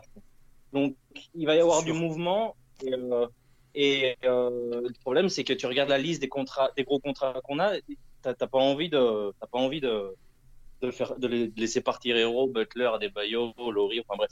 Donc, il y aura forcément quelque chose à faire parce que sinon, on va être dans la taxe. Et selon le dernier post de, de Five Reasons, ils ont dit qu'ils n'étaient pas vraiment enclins à aller dans la taxe, à moins qu'on soit sûr qu'on soit contender.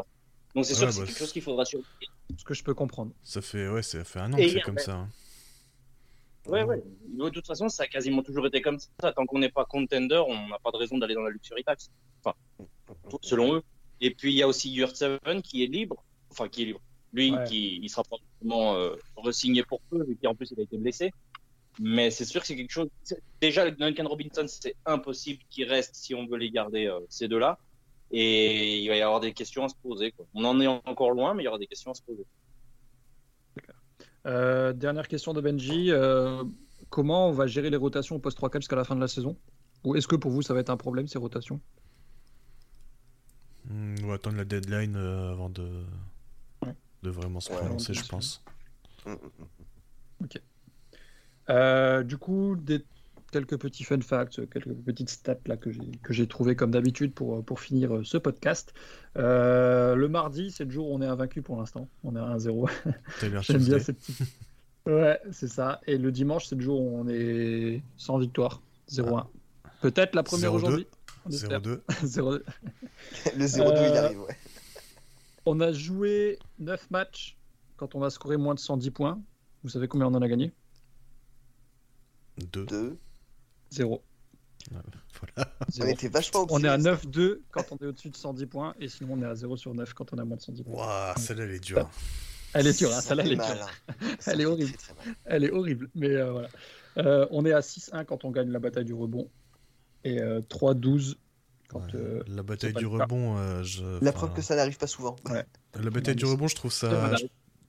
Enfin, je trouve la stat de rebond brut comme ça sur un match, elle, Ouais, est- c'est un peu ouais, elle a pas du tout de. Comment dire? De sens. C'est pas très représentatif au final. Je suis d'accord. Bah, Ça dépend de trop Euh, Si, si tu regardes les rebonds, pour regarder le pourcentage au tir de l'autre équipe, il y a Ouais, plusieurs aussi. trucs à mettre en. Ouais, parce que quand on À tire à mettre en- 8% ça- sur le carton, c'est sûr que les adversaires ils auront plus de rebonds que nous. hein. Ouais, bah. Je suis d'accord. Euh, Nikola Jovic, donc pour ceux qui ne le savent pas, est devenu le plus jeune joueur de l'histoire du Miami Heat à porter. Donc, euh, a commencé un match euh, contre Toronto. Kyle Lowry a continué sa série de matchs consécutifs euh, où il débute avec 653 matchs. Euh, je me demande si c'est pas euh, Chris Paul qui a le, le plus gros en ce moment. Je crois, Il me ouais. semble que j'avais vu ça une fois. c'est Euh, assez cohérent. Tiens, petit, petit record aussi du côté de Miami avec euh, le troisième carton contre Toronto. On a fait 15 sur 15 sur la ligne. C'est un record euh, du côté de Miami. Et euh, Gabe Vincent, au cas où vous ne le savez pas, je pense pas, mais voilà. Euh, en quatrième carton et overtime, euh, il est sur un parfait 28 sur 28 streak en cours. Donc, euh, Propre. donc, euh, propre, propre de sa On part. sait à qui faire, on On- sait à qui on- faire on a confiance. pas confiance. Ouais, ouais. Non, mais c'est c'est assez ouf. Euh, Bama Debayo a passé euh, Joel Wade en termes de totalité de double-double euh, du côté de Miami avec 127. Donc Ronnie Seikali, toujours largement premier avec 221. Euh, est-ce que vous savez à combien de. Enfin, en quelle euh, victoire-défaite, entre guillemets, et à Spolstra sur ses challenges cette saison? Hmm. Je crois qu'il a ah, 100%, non? Ça, c'est une très, très bonne question. Ouais, 6-0. Ouais, 100%. 6-0, voilà. il a gagné tous ses Il a réussi tous les challenges. Pas mal. Ouais. Pas mal, pas C'est propre, hein mal. Nice. Euh, presque un record all-time, euh, mais on a échoué de peu. Euh, 14 matchs de suite à 80% au lancer franc. Euh, la streak s'est arrêtée contre Washington quand on était à 7. On a chuté à 78%. Oh, putain. Euh, la race, hein. Euh, c'est un record. euh, c'était- presque un record all-time. Euh, Il y a quelqu'un qui a fait 15 en 2010. Est-ce que vous saviez à peu près euh, quelle équipe ça aurait pu être en 2010 En 2010, Spurs Non. euh, Bon, 2010, C'est une équipe qui était très performante 2-3 ans après ça. Thunder? Thunder. Ok, ici, ils en avaient fait 15 de suite.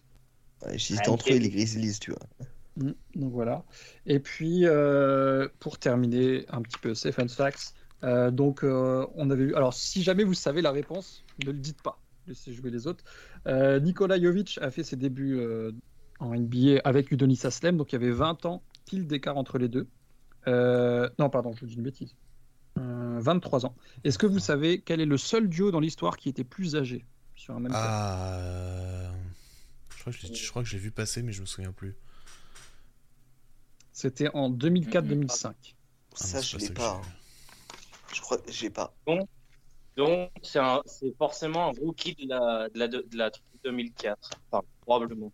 C'est un, Euh, c'est un très jeune et un très vieux. ah ouais. Merci. non, c'est peut-être le mec qui a joué le plus vieux sur un parquet NBA, je crois. Avec, Euh, euh, c'est pas Vince. Carter? Alors, attends, est-ce qu'il- Y a pas. Kevin Willis? Ouais. Et est-ce que tu as le Ah, jeune? Il était à Atlanta ou à euh, C'était à Atlanta. Atlanta, c'était Atlanta. c'était Ils ont eu qui de jeune 2004, encore Kevin Williams?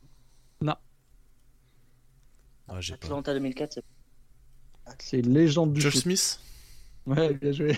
Yes. Ah, Putain. Putain. voilà. Bien joué. Les souvenirs de NBA Donc Live voilà. 2005 qui remontent. Ah ouais, ça. Donc voilà, est-ce que les gars, vous avez quelque chose à rajouter avant de conclure ce podcast ou- Ouais, moi j'ai un petit, euh, un petit fun fact Vas-y. aussi pour, euh, pour vous pour conclure ça. Euh, Lauri a donc a encore réussi un triple double. c'est la 13e saison consécutive avec au moins un triple double. C'est la deuxième plus longue euh, streak de l'histoire de la NBA. Est-ce que vous savez 13? qui est premier? LeBron? Oscar, Ah, j'ai pas- Je crois qu'il a pas joué assez, Oscar. peut-être, ouais. Euh, Combien de saisons t'as dit? Alors Laurie il est à 13, le top il est à 17. 17 saisons de suite avec au moins un 17. triple Ah double. ouais? Oh la Ouais. vache. Il y a pas euh, West- Waouh. Du Non, coup, bon, ça Westbrook, répète il a pas Westbrook. 17 ans dans la ligue. Non, non. Euh, Qui c'est qui a joué aussi longtemps? Karl Malo Non, Karl Non. Malone, il n'a pas de passe. C'est un meneur. C'est un meneur assez grand, je dirais. Pas spécialement grand. Stockton Je sais pas. Il a dit Stockton. Ah non, pas Stockton. Il est connu aussi pour les triples doubles du coup. Magic? Peyton? Non, Il a pas fait autant. Non, Magic est, Oscar deux- Ma- Magic est juste derrière Laurie avec 12 saisons. Il est- Kidd. Ouais, j'allais dire, il est coach Ah maintenant, ouais, c'est Jason joué. Kidd. 17 Ah, saisons avec au moins, de suite bien avec vu. au moins un triple double. Bien vu. Ah putain. Voilà. Hop, n'empêche. J'aurais pas pensé à première vue, mais ouais. Ah non, moi non plus. Bien vu. Bien vu, bien vu. C'est tout bon? Bah, Euh, je- ouais, Voilà, je pense qu'on est bon. un- il y a un- Normalement, dans le mois de décembre, on va avoir un nouveau meilleur shooter de l'histoire de Miami qui devrait être Duncan Robinson. On Ça y est, il s'en approche. Normalement. On On espère. approche. Faut, faut qu'il se grouille avant, la- avant la deadline s'ils veulent. ouais. Ça va peut-être le motiver. C'est clair, la tristesse de la phrase. Enfin, ouais. Euh, on va s'arrêter là. On espère qu'on se reverra dans un mois, un mois et demi à peu près pour, euh, pour parler un petit peu plus positivement de, euh, du collectif. J'ai envie de dire, on espère qu'on sera au moins dans le play-in d'ici là. Si on pouvait être top 10, top 8, ce serait bien.